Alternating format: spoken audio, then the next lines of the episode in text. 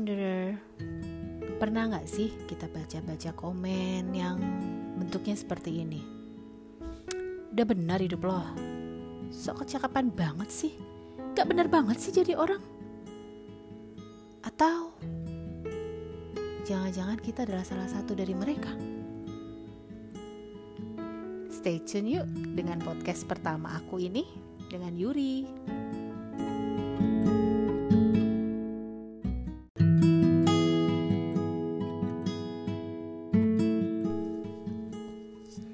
Wanderer, sadarkah kita begitu mudahnya kita menuliskan kata-kata menyakitkan di sosial media kepada orang lain?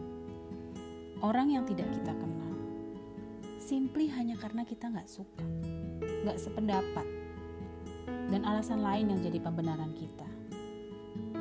Pernahkah kita coba memposisikan diri kita di posisi orang lain itu? Ada quote menarik yang pernah aku baca. Always put yourself in the other's shoes.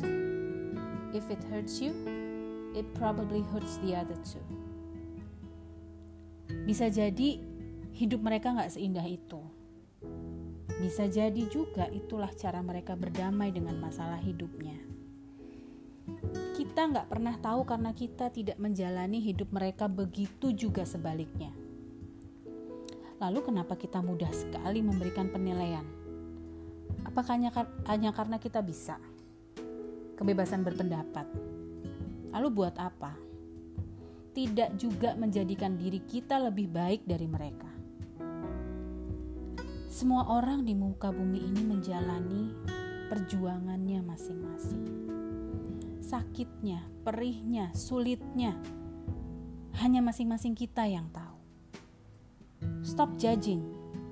Hal itu tidak membuat kita lebih bahagia, tidak membuat kita lebih benar, tidak juga menyelesaikan masalah orang lain.